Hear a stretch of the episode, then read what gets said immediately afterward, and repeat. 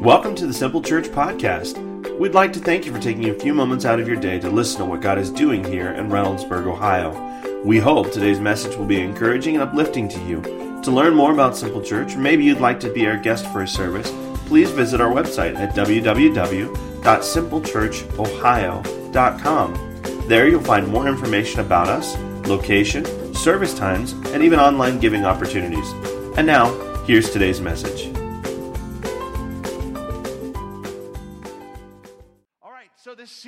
Is uh, all about uh, Jesus made some statements in the book of John that where he said, "I am this." And there's seven different statements, "I am" statements that he made, and we're looking at four of them. The first two that we took a look at was Jesus said, "I am the good shepherd." And so the first week we looked at the relationship between the shepherd, which is Jesus, and the sheep, which is us. And we talked about how he protects us, he guides us, he leads us, he comforts us, and the job and the characteristics of Jesus as the shepherd. And then last week we looked at Jesus where he said, I am the light of the world. And we looked at the, how he said, I'm not just trying to be the light of the world, I want to be the light of your world. And so this week we're going to take a look at where he said, I am the vine. And so if you've got your Bibles today, we're going to be in John 15. And um, I'm going to say this verse a lot today, but it's John 15, 5. And Jesus says to his disciples, I am the vine, you are the branches. If you remain in me and I in you, you will bear much fruit. Apart from me, you can do nothing. Now, you read a verse like that and you kind of come away with this Marty McFly moment like, whoa, doc, that's heavy. You know what I mean? Because Jesus just made a very, very, a very like bold statement. Hey, listen, apart from me, you can do nothing. And you're like, well, you of push back a little bit on that. Like, you know, being real honest with you, Jesus, I'm, I'm not really a Christ follower and I've kind of got things going okay. You know, I've got a job, I've got a family, I've got a nice car, I'm doing okay. But, but that's not what Jesus is talking about. Jesus is talking about you can't have the fruit that comes from having a relationship with Him. And we're going to look at that uh, here in just a minute because I think it's really important. I think this I am statement of I am the vine is possibly one of the most important ones that He made about Himself. And it's not just the statement that He made, it's actually the timing of when he made the statement and who he said it to, because contextually, we, when we look in the Bible, we can't just read those verses. We need to understand who was saying it, who they were saying it to, why they were saying it, right? We need to understand that. And so the context of this particular verse where Jesus says, I am the vine, begins in John 13, and Jesus and his disciples are heading to have what we all know as the Last Supper. Really, what it was is a, a, celebration. It was a feast of the Passover, and they're going to have Passover. This is something they do annually, and they're gathering to do this, and his disciples are with him. And, uh, and Jesus says, Hey, let's go, let's go to this place. And, and he's telling them while he's there, Hey, this is the last meal I'm going to have with you guys. I'm getting ready to depart from you. And they're like, Yeah, whatever, Jesus, you know. They're, they're not picking up on it. And so in John 13, they're having the Last Supper. In John 15 is where he says, I am the vine. In John 18 is where we see Jesus in the garden praying, and they come and they take him to be tried and ultimately to be crucified and, and, murdered. And so, what's happening between John 13 and John 18 is dinner conversation. And it's really important not just who he was talking to them about, but, but the fact that this was the last conversation that he was going to have with them before he died. I want you to consider, if you will, if you knew that this meal that you were going to have with your family and your friends tonight, let's just assume it's tonight this is the last meal you're going to have with them. Don't you think that the words that you chose and the things that you chose to talk about would be very specific and very pointed? Very important. My wife knows that on the day that I die, the first phone call she makes is to our financial advisor. Babe, what happens if I die? Call Brad. That's right, call Brad. I said, Well, actually, you can probably call all my family members, but the next phone call you make is Call Brad. That's my wife on the first row right here, by the way. She's answered. Call Brad. I have, uh, we know, I know in, the, in those last moments, this is, this is what I want to say to you. Call Brad. He's going to he's gonna help you. He's going to activate our financial plan for the day that I leave this world. Call Brad. And Jesus is giving the call Brad moment. He's telling them, this is the important stuff you need to know before I leave because I'm getting ready to leave and you all are getting ready to scatter. You guys are getting ready to be very confused and very like, it's not going to be the way that it's been. Heads up, pay attention. Listen. So, this, this, this verse is really, really important because he chooses to use his last few moments of conversation to say this to his disciples. He says, I am the vine, you are the branches. If you remain in me and I in you, you will bear much fruit. Apart from me, you can do nothing. So, why is being connected to the vine so important? In verse 1 of that same chapter, Jesus says, I'm the true vine, and my Father is the gardener. Now, I, I need to put, put, this whole thing on pause for a second, because when I see the word vine, I don't know how many of you are just like me, but when I see the word vine, all I think of is Tarzan swinging across the jungle with a leopard onesie on. You know what I'm saying? Me, Tarzan, you, Jane. Mm-mm. You know what I'm saying? Monkeys following him, and it's like Lion King up in here. You right? That's what I imagine when I see vine, because that's my context. I don't understand what a vine is. So I guess maybe we need to understand what a vine is, first of all. Jesus, when he speaks to the, to the uh, disciples or to his followers, he's saying, I am the vine. He would have been referring to what is a grapevine. That's something that they would have understood. In fact, it was something that was very common to the Israelites, the Jewish people of that time. When they were coming into the land in the Old Testament, we find that they went into the land and scattered it out. And what did they come out with? Huge vines full of grapes that was a sign that this is where God has told us to be. This was where God's blessing was. And so when they had good grape harvests every year, this is like God's blessing is upon us. We're being obedient, right? And so Jesus, they would have understood when he said, I am the vine, that Jesus is talking about a grapevine. Now, grapevines don't grow on a tree. A grapevine actually grows from the ground, it has its own root system and will grow up. And vines have a tendency to kind of intertwine themselves with other things. Now, if there's nothing around them, a vine can grow on the ground and weave its way around, and the grapes grow on the ground, and are, those are considered to be wild grapes. Those are not the grapes that are sought after. No, it's the grapes that grow on a vine that wrap themselves around a, a, a, tree or they wrap themselves around a post or a fence. When those grapes grow, those are the ones that are sought after. And so this is what Jesus is talking about. He says, I'm the vine, you're the branches. Now, the branches are just trees that are growing there in that area, or a fence post, or, or uh, whatever it is. Jesus is saying, You, being the branch, being the post, have no ability in and of yourselves to produce any kind of fruit. I'm the vine that's going to intertwine myself with you. I'm going to wrap myself around you. All that I am is going to be in you. When you're in me, I'm in you. Then you will bear much fruit. So we need to understand the context. And Jesus says, I am the true vine. Now, when he identifies himself as the true vine, and he used very specific words that way, if he's the true vine, that means that there are some false vines, right? There are some false vines in this world that you and I can intertwine ourselves with. You say, Aaron, what are those? Well, I'm glad you asked, because that's the rest of my message. One of the false vines that we can intertwine ourselves with is success. We think that when we climb the next rung of that corporate ladder, in our jobs, we're like, man, you know, I've, I've, I've gained some success here, and that's, that's fruit in my life. But really, that's, that's a false vine. Or we think our social status, like how we dress and how we look, and whether we've got the new iPhone 7, right? And it's not even out yet. We think we've got that, and we're like, man, that's it. That's what I have arrived. There is fruit in my life. Or we think that money is fruit in our life. We've got a great bank account, we drive a nice car, We've got it all together. And we think that's fruit. But Jesus would look at all those things and say, that's not the fruit that I'm talking about. That's, that's not what I'm referring to. We think because a celebrity follows us on Instagram, or maybe because they retweet us, or because of the number of friends that we have on Facebook, or, or because we've got the perfect house, we've got 2.5 kids, you know, we're married, we've got the white picket fence, we got a dog that never barks. We got it all together. And the inside of our houses, of course, we're all just broken people. But we think if we look good on the outside, then we've got fruit. Everybody thinks we've got it all together. We like that. We want to keep up appearances. But these things are not the fruit that Jesus is talking about. He said, if you stay connected to me, then you'll produce fruit. So if you're taking notes today, staying connected produces fruit. I'm going to sound like a broken record today. I'm going to keep going over this verse. We're going to keep going through it, and I'm going to wicka, wicka, break it down for you, all right? John 15, 5, again, he says, I am the vine, you're the branches. If you remain in me and I in you, you will bear much fruit. Apart from me, you can do nothing. So, what kind of fruit is Jesus talking about here? If success and money and family is not fruit, what is he referring to? Well, in Galatians 5, Paul tells us about it. It's in verses 22 through 23. He says, But the fruit of the Spirit, in other words, the fruit of God's work in your life, when He's at work in your life, when you are connected to the vine, if you're interconnected with Jesus, the true vine, you'll have this fruit in your life. What is the fruit? Well, it's love, joy, peace, patience, kindness, goodness, faithfulness, gentleness, and self control. Yes, I went to Sunday school when I was a kid. Yes, we sang that song. I can do it faster. Are you ready? Love, joy, peace, patience, kindness, goodness, faithfulness, gentleness, and self control. Woohoo! Is my nerd showing a little bit? I got gold stars for that kind of stuff. But when we start looking at these, the fruit, love, man, I want some of that. Joy, peace. Oh, we all want peace, don't we? The rest of it sounds so great.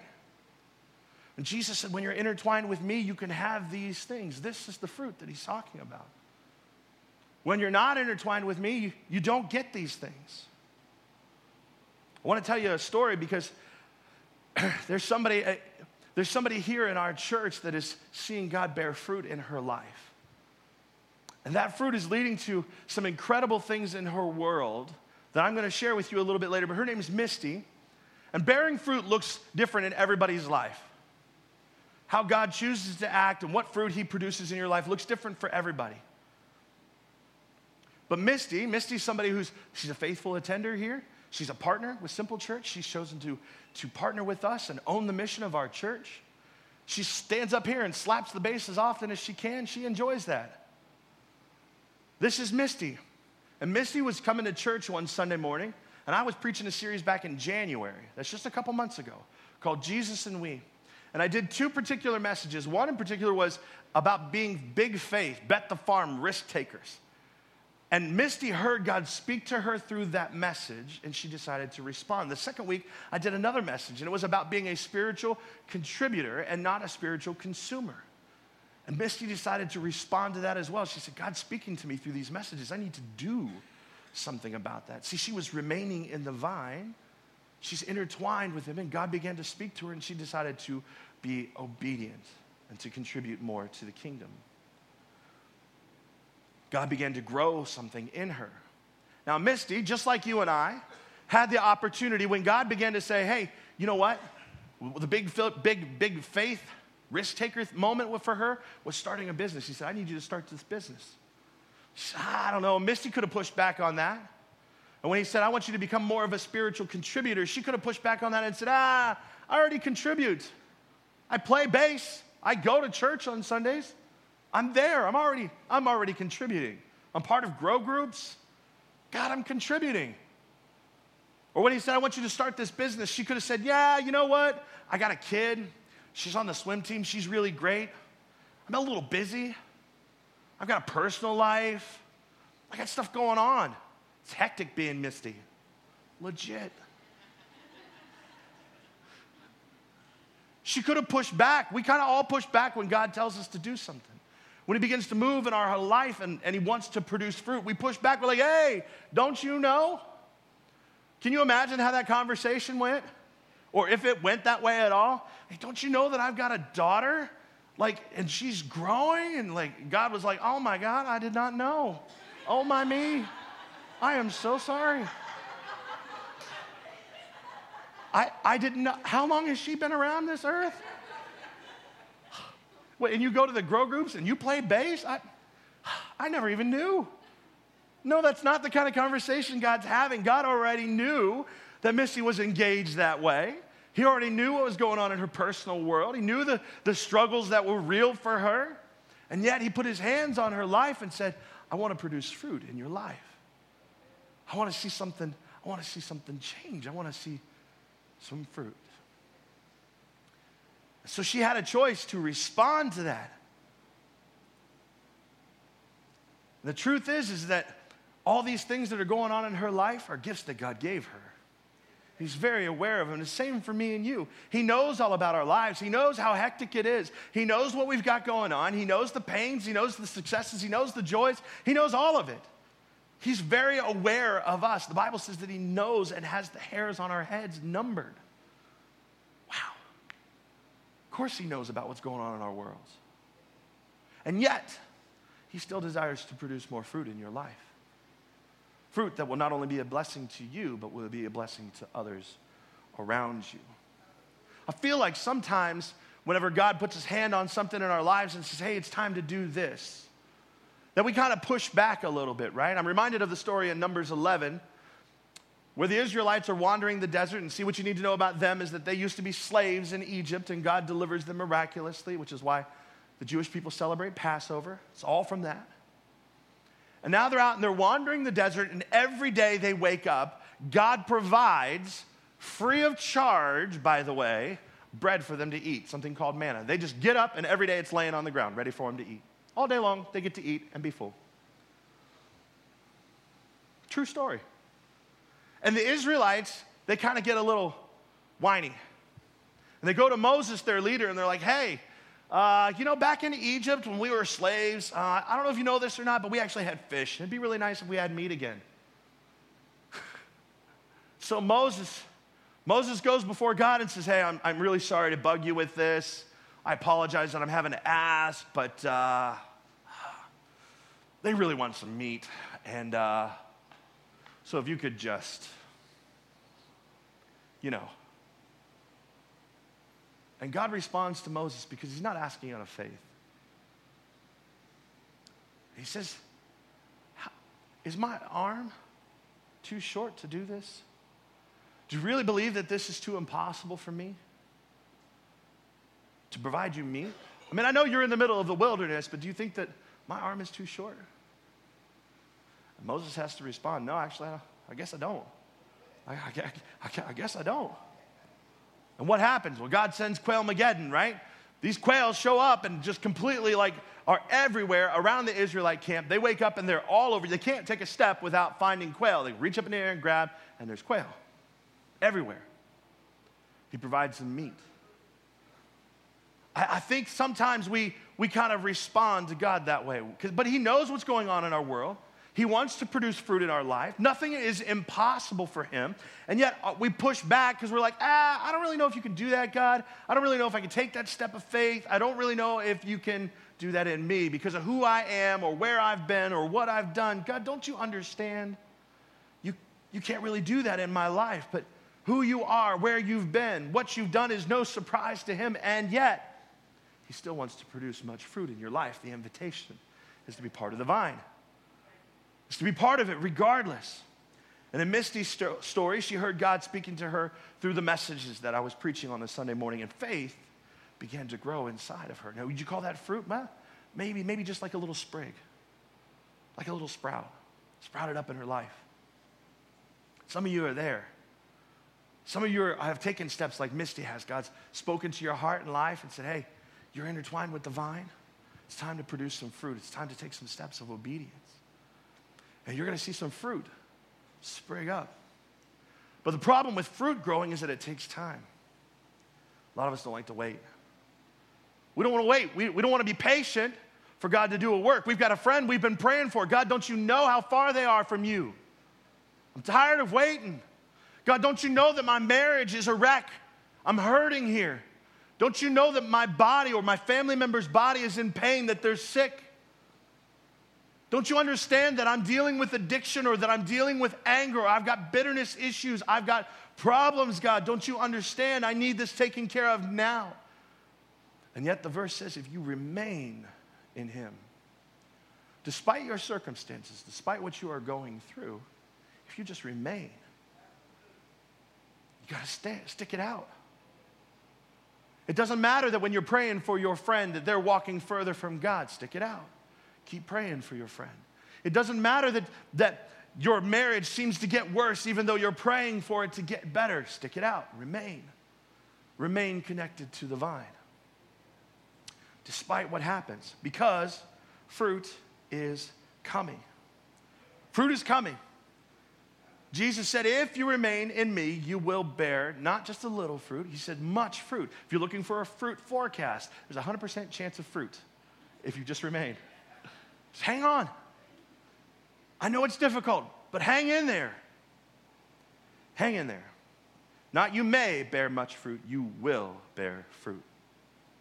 So staying connected bears much fruit, but being disconnected also produces nothing. If you're taking notes today, being disconnected also produces nothing. That's what this verse says, John 15, 5.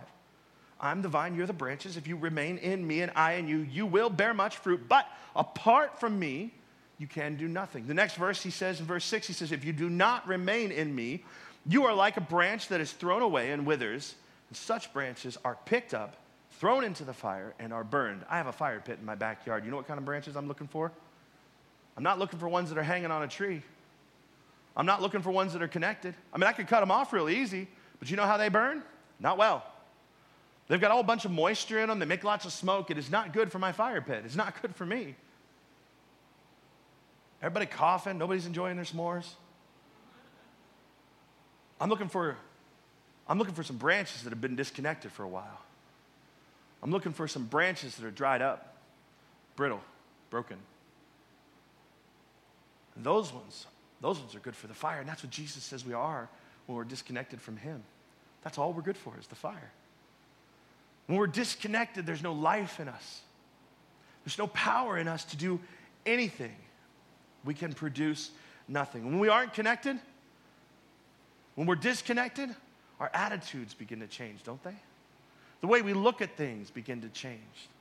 The person that we are begins to change. Our very makeup changes. We become brittle, easily broken. One of the ways that we can oftentimes get broken is we become really judgmental of people we're looking at, you know? I know for me, I, it, and this is kind of silly, but I, I kind of, I'm going to be honest with you. I'm gonna, this is my confession, okay? Here it is. Anybody know what a pedicure is? I've been a little judgy about dudes who've gotten pedicures in the past. Like, I want to take their man card and like clip it down to like just a little corner and give that corner back to them. That's what you deserve right there, bro. I'm a little judgy. Until my, my wife and I were having a day out, and I just said, Baby, I, I just want to love you. I want to do something nice for you. I want to. What, what would make you feel loved? What would make you feel energized? She said, I would love to get a pedicure. And I was like, Yeah, but I want to spend the day with you, so I'll get you a pedicure. I'll just go with you. But I ain't getting no pedicure. She said, That's fine. That's, she was just lit up. She was just loving that I was going to love on her and pay for a pedicure and take her and just sit with her. And I was like, on the way over, I was like, babe, what, what, what happens when we go back there? And she said, well, they, they put you in this big chair and it's, it's got massagers on it. It massages your back. They leave you sit there for a few minutes just to kind of get you nice and relaxed. And I said, what? Well, that, well, that sounds pretty nice. I mean, I like massages. I said, what happens next? She said, well, they got this basin there at the bottom of the, the chair and they put some hot water in it and you put your feet in and you soak it. Oh, it just feels so good. Huh. What? What? That sounds really nice. She said, Oh, but then they turn on the bubbles and it just starts effervescing around your feet and it gets between your toes and tickles a little bit. Uh huh. What happens next? She said, Well, you know that they come in and then they start, they start working on your feet. Yeah, what does that look like? Well, you know that rough stuff on your heels, Aaron? Because here's, here's something you don't know about me. I got really rough heels dried out, and I've never had a pedicure before, and I don't ever take a grinder to the back of these things. And what, what happens is, my wife would describe me as far as how I sleep as running a marathon in my sleep, right? My legs just go. And because all this stuff is rough back here, it's kind of like, like glass shards of glass. And if you were to pull the blankets back on my bed where I sleep, the side where I sleep, it looked like Wolverine has been in my bed because it's just shredded down there by my feet. She's like, that stuff, they take it and they get it all soft and they just kind of just scrape it off. So your feet are nice and smooth again. I said, well, sure would love to have my sheets last a little longer. I said, what happens next, babe? She said, oh, then they take your feet and they they rub lotions on them and they, they massage them. Oh. Because, see, she won't massage my feet. She doesn't touch feet. And I love my kids, but they massage like this. So, nobody massaging my feet. Get a foot massage? Yeah, but then they, then they massage your calf and they, they rub you down with lotion, make you real nice, and it's just a great experience. Baby, I'm getting myself a pedicure. That's what it's doing. I'm, I'm getting myself a pedicure. I'm doing it. And I said, well, she, I said, but what about the nails, right? And she said, I said, uh, do I go with French tips or do I get them fully painted? Like, and I didn't do that. No, I didn't. No, I didn't. But I got myself a pedicure. Let me tell you something that changed my world. Changed my world. A lot of you guys are going to go and experience a pedicure today. A lot of you guys are going to ask for my man card. Joke's on you. I don't have one anymore. I'm married and I got kids. It's gone, guys. Drove a minivan for too many years to have a man card, you know what I'm saying? But we do this. We get a little judgy, don't we? We kind of look at other people's lives and we go, man, I, I'll never do that. That guy over there, he's caught in the middle of an affair. I would, I would, never, I would never have an affair. And yet, when we're disconnected from the vine, we find that, man, I never intended to be here. And you're caught in the middle of an affair. Or you say, no, no, no, I'd never sacrifice my family for my job. And yet you find that you've missed so many ball games, you don't even know the name of your kid's team anymore. You, you've missed so much. Or you look at other people's kids and say, My kids would never act like that. You're disconnected from the vine. They will. I Personally, believe that anybody is capable of anything when you are disconnected from the vine. That includes me, that includes the band that was up here up on the stage, that includes you and the person sitting next to you. When you are disconnected, he says you can do nothing. You don't produce any fruit that is good for your life when you are disconnected. So we have to stay connected to the vine.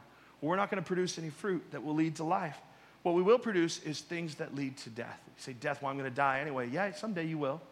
But that's not what I'm talking about. I'm talking about things that are destructive in your life. Jesus says, I am the true vine. So, so we know that staying connected is important. How do we stay connected? How do we do it? What's some practical things? Well, these are some simple things that I know you know already. This, this is not going to be new for you. But I guarantee you, there are things that you avoid doing. Prayer, talking to God. That's an easy way to stay connected to the vine. Reading your Bible on a regular basis. It's a way to get connected to the vine. Coming to service and actually engaging in the message. You say, Aaron, are you talking about saying amen? No, not, that's fine. You could say amen when I'm preaching. That's not what I'm talking about. I'm saying engaging in the message. I mean, you respond to it. I'm not talking about getting a gold star for attendance and being here. I'm talking about hearing God's voice. Here, what is He saying to you? How are you going to respond? If the living God is talking to you right now, doesn't it demand a response? You can be connected to the vine by responding. Can you be connected to the vine through a worship song? Absolutely. Could you be connected to the vine through having coffee with somebody and, and, and that person speaks truth into your life in that moment that you need? Absolutely. Could you be connected to the vine by experiencing uh, uh, awe and wonder for God's creation by watching a sunrise rise over a mountaintop? Absolutely. These are really simple ways that you can be connected to the vine. The problem is, when it comes to these things, we seem to lack motivation to do them for whatever reason. Like, ah, it's really simple, but I don't know. Let me pare it down even more. Let, let, me, let me oversimplify it for you. Because there are some fundamental ways that we can stay connected to the vine. The first thing is we have to do what Jesus says. If you want to be connected to the vine, Jesus makes it simple. I'm not giving you a list of things to do, like to check it off. We just have to do what he says. He says in verse 10 of that same chapter, he says, If you keep my commands, you will remain in my love. There's an example that uh, one of my favorite pastors, uh, Francis Chan, gives. And he talks about telling his daughter to go clean her room. And he says, I told her to go clean her room, and then I saw her later on that, that evening, and I said to her, Hey, did you clean your room? And she said, You know what? I memorized what you told me. You told me to go and to clean my room. I got that in my head. I memorized it. Uh huh. But did you clean your room? Well, what I did was I went and I got a tattoo in Hebrew that said clean your room, and I put it right here on my arm so that everybody that saw the tattoo knew that I knew to go clean my room and that they would know to go clean their rooms as well. Yeah, but did you clean your room? Well, what I did was I got four friends together. We went to a coffee shop and we sat around and we talked about what it would look like if we cleaned our rooms. And we even studied out what you said in the Greek, and the Greek word for clean your room is klineo, and we decided that it means to clean your room with fervor and diligence. But did you clean your room? Well, what we did was I went to a conference, and there was a specialist there. And he talked about what it looked like if we cleaned our rooms and how much better things would be if we cleaned our rooms. And he even gave us some really practical tips on how we could clean our room. But, but did you clean your room? Did, did you clean your room? Many of us here today, we just need to clean our rooms. Some of you are going to go home and clean your room. Preacher said I need to clean my room. But I'm not, I'm talking about the proverbial clean your room. What is it that God is speaking to you about? What is your room that you need to clean? Because, see, I think God speaks to us often. He's speaking to us through His Word, but He'll also speak to us through people. He'll put people in your life and say, you know, you really ought to consider this. You know, or I was praying about you and God told me I should tell you this. We have that happen to us all the time. You know, your giftings are such that you could do this. And you're like, yeah, I was feeling like God was leading me to do that. And you talk about what that looks like. And then you just go on and don't do it. Or you even come to church on a Sunday morning, you hear the preacher telling you, clean your room, and you're like, man, you know what? I felt like God was telling me to do that. I've had two people this week tell me to do that. The preacher's talking about it. Man, that's good stuff. I'm going to write that down in my journal. so that I can remember that today he told me from the pulpit to clean my room. We, we just need to do it. We just need to be obedient to what He's called us to do. Some of you, maybe it's a grow group. Maybe God's been talking to you about jumping in and, and doing, leading a grow group whether it's a study or it's, a, it's an interest based one, you're kind of pushing back, like, I don't know. And somebody tells you, told you, do I think you do great at that? You love on people? You could do that. And you're like, yeah. And then the pastor's up here telling you, grow group, get started grow group. That sounds good. Nah. Clean your room. Maybe God's talking to you about investing time with your kids because you know your time with them is short. And when it's done, it's done. And He's been speaking to you about it. Clean your room. Or maybe he's been talking to you about being a little more selfless, thinking of yourself less, giving to others. You're like, yeah, that sounds good. It's probably a good idea. Clean your room. Maybe you need to invite somebody to church. You're like, ah, I don't know if they'd come. You never know unless you invite them. Clean your room.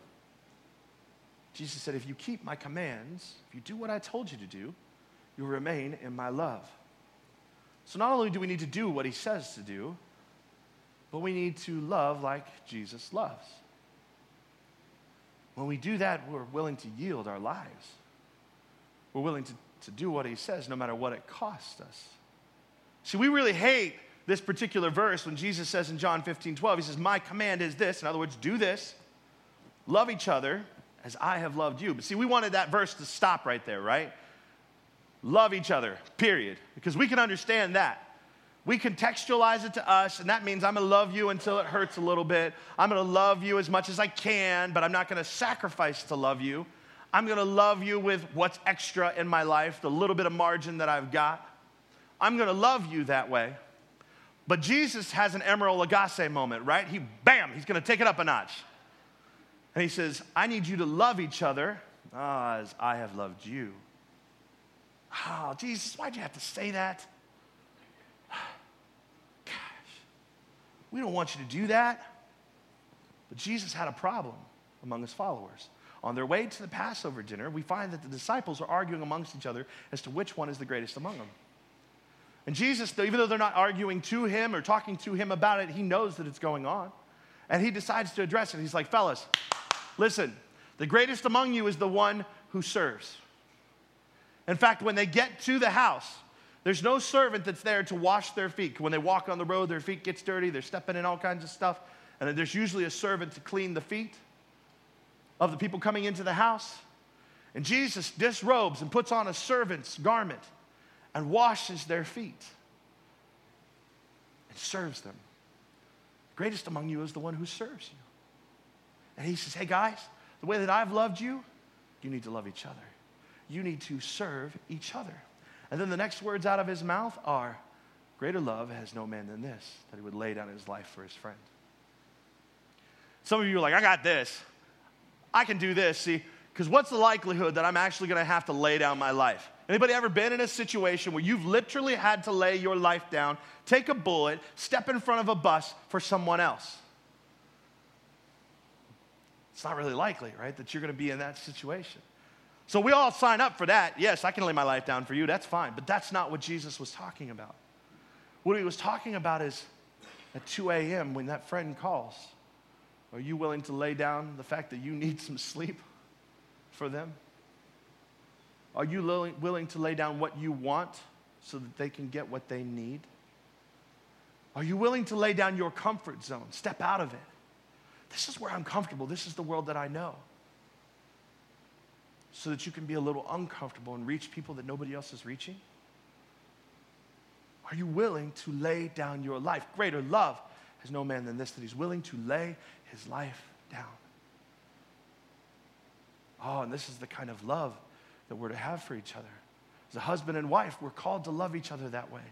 Husbands, love your wives as Christ loved the church. He laid down what he desired, what he wanted. Say, Aaron, how do you know Jesus didn't want to go to the cross? Because he said it in the garden. He's like, hey, God, you know, if there's any way that you can let this cup pass, let's find another way. I really don't want to die. But not my will, let yours be done. He laid his life down. He said, and this is the way that we are to love you. If you want to remain in my love, keep my commands, do what I say. So he raises the standard of what love looks like. And he didn't do that because he wanted to upset anybody. He did that because that's what the law does in our life. That's what God's word does in our lives. It makes us realize we can't do it on our own. The kind of love that we're called to is described in 1 Corinthians 13, and it says that love is patient and kind. Love is not jealous or boastful or proud or rude. It does not demand its own way. It's not irritable. It keeps no record of being wrong. It does not rejoice about injustice, but rejoices whenever the truth wins out. Love never gives up. Love never loses faith, is always hopeful, and endures through every circumstance. See, to love people the way that that tells us to love is impossible on our own. It's not our nature. When we are disconnected from the vine, we cannot love this way. And Jesus said, Love the way that I love because he need, needed us to realize our need for him, to love unconditionally. That kind of fruit we can't produce in our life separate from Him. We have to be connected to the vine to love like He loved us. Now, I'm going to wrap up Misty's story today because it's important how that fruit has played out in her life. What's happened when she decided to be obedient, to obey, and to love others. Because loving others cost her something. Loving others cost her laying down her life, doing some things that were outside of her comfort zone having conversations she was not comfortable with. And I'm going to let her tell you as we wrap up Misty's story here on this video. Take a look.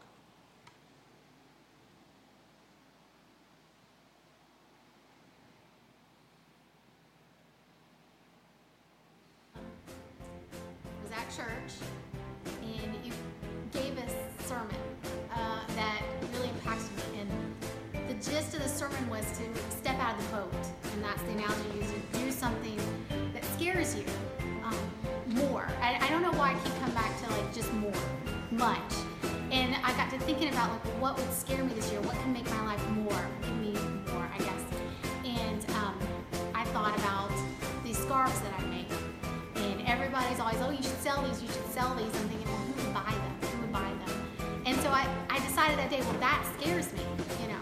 Stepping out of the boat and doing that would scare me, so that's what I'm going to do. So that's what I did. And and I did, a simple post, and I sold everything I made, and then you helped, helped me make a website, and I'm continually selling from that and doing other things that reach out. And then I thought, okay, well, I've done this. Well, the next week, the sermon was about not being a spiritual consumer, but being a spiritual contributor.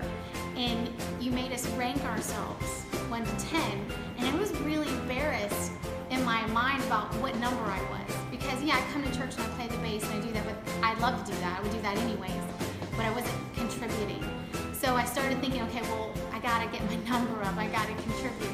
And I kept thinking about, you know, what charity is, and it's finding where there's much and putting it where there's need.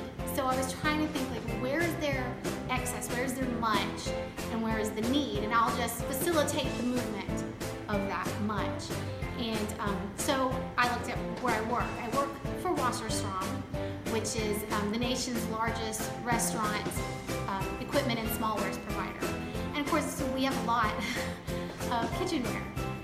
And I was looking through charities, and um, Joseph's Coat came up because they share a space with the Heart Food Pantry, which I know we deal with. So I contacted them, like, would you be interested in some kitchenware donations? You know, what can Wasserstrom do for you?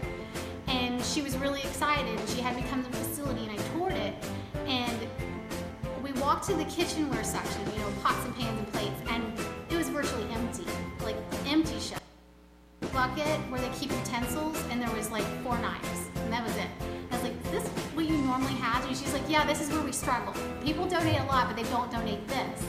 I'm like, "Well, I think I can help you." So I go to work, and I write this email. That was scary to Brad Wasserstrom, our president. And in it, I changed the wording a bit because I didn't know how he would react to it. But in, so I told him, I was like, I wanted to be a social contributor and not a social consumer. And I thought Wasserstrom could help with that and that they would be a company that would get behind that. And he did. He gave me complete um, freedom to run this charity drive through the employees, but to take it even further. So we did, probably got 10, 12 boxes of stuff donated from employees, which was great. And then he's like, well, contact purchasing. See what is our dead products in our warehouse, things that we don't sell anymore. And they sent me this spreadsheet with, I don't know, thousands and thousands worth of dollars of product that is just a dead product. And he said, yeah, give it to them. So we donated about $3,000 worth of product that way. And then he was like, well, contact vendors. And I started doing that.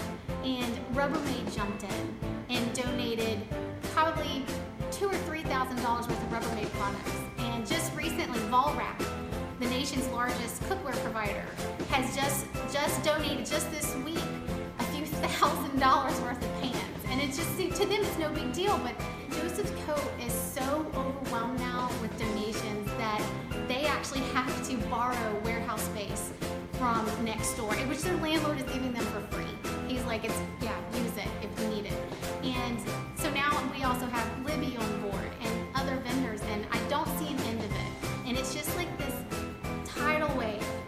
charity that has started. And Pat Lugs, the director of Joseph's Coat, she was just thanking me one day, and I was like, I didn't do anything. I didn't do anything. I was at church. I listened to the word and I decided it needed to go somewhere. And I said, if anything, it's just a facilitator. Gave people the opportunity to give because that's all they were looking for. And it's just moving from where there's much to where there is need. And and it's it's brought more to my life this year. Thank you.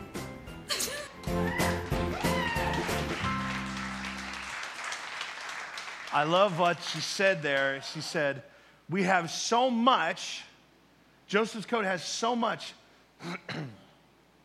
as a result of obedience that they have to put it in another warehouse.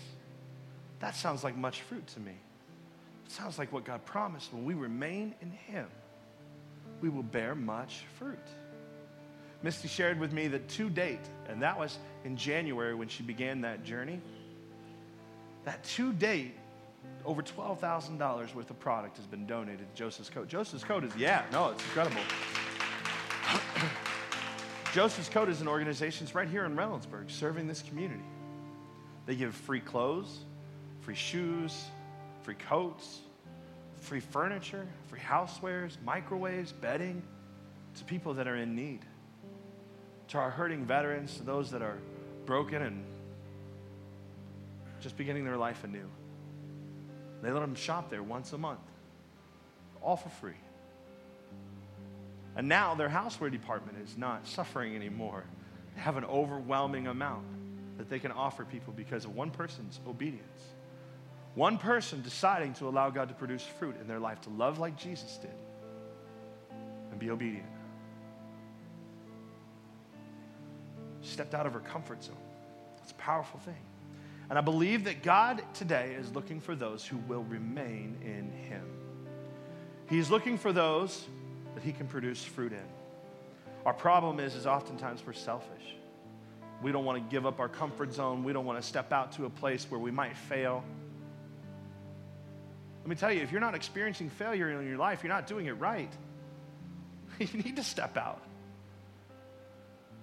You need to experience those moments because in those moments when you fail, like Peter did when he stepped out of the boat and he began to sink, he cried out, Lord, and the Bible says immediately Jesus was there, pulled him up.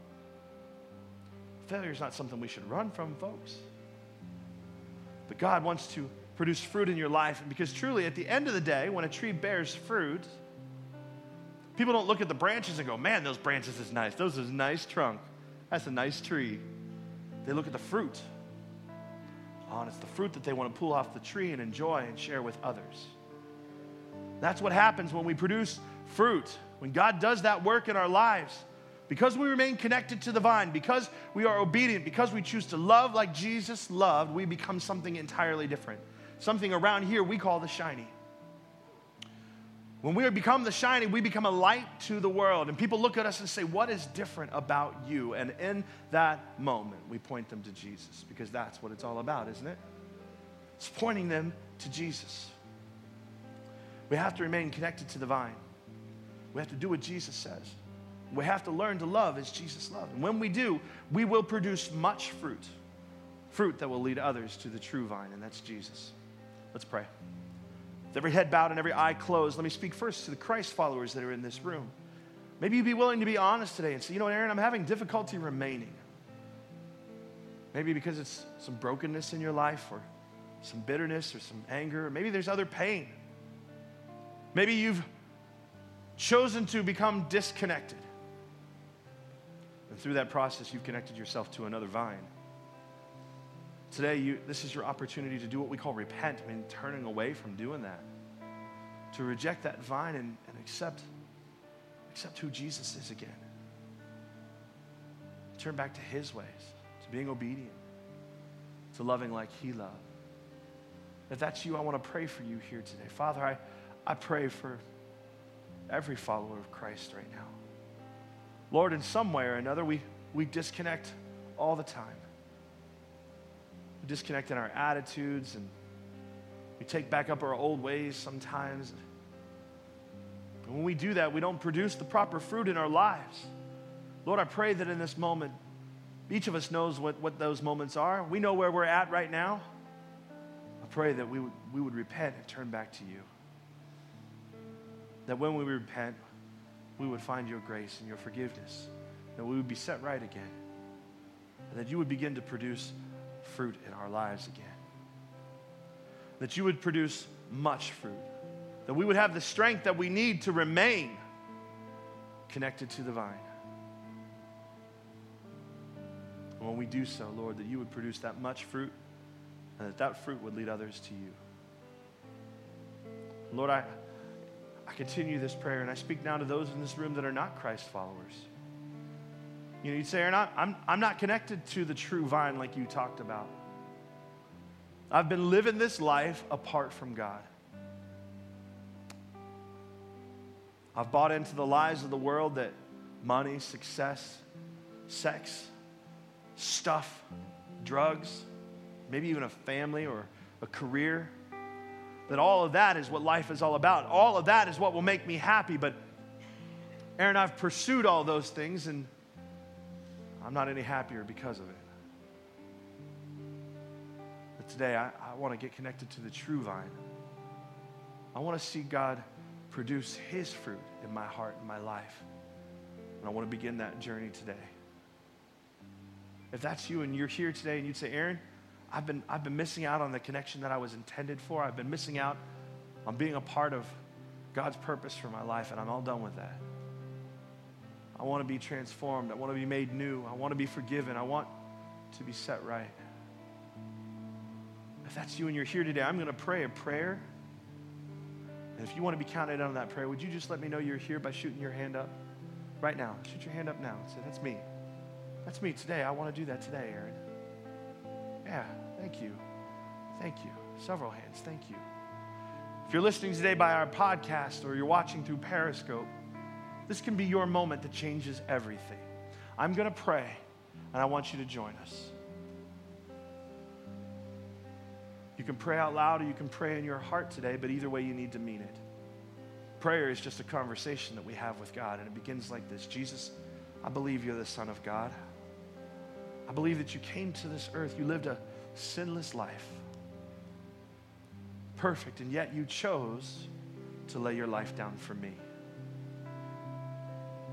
You chose to allow yourself to be murdered and hung on a cross to die.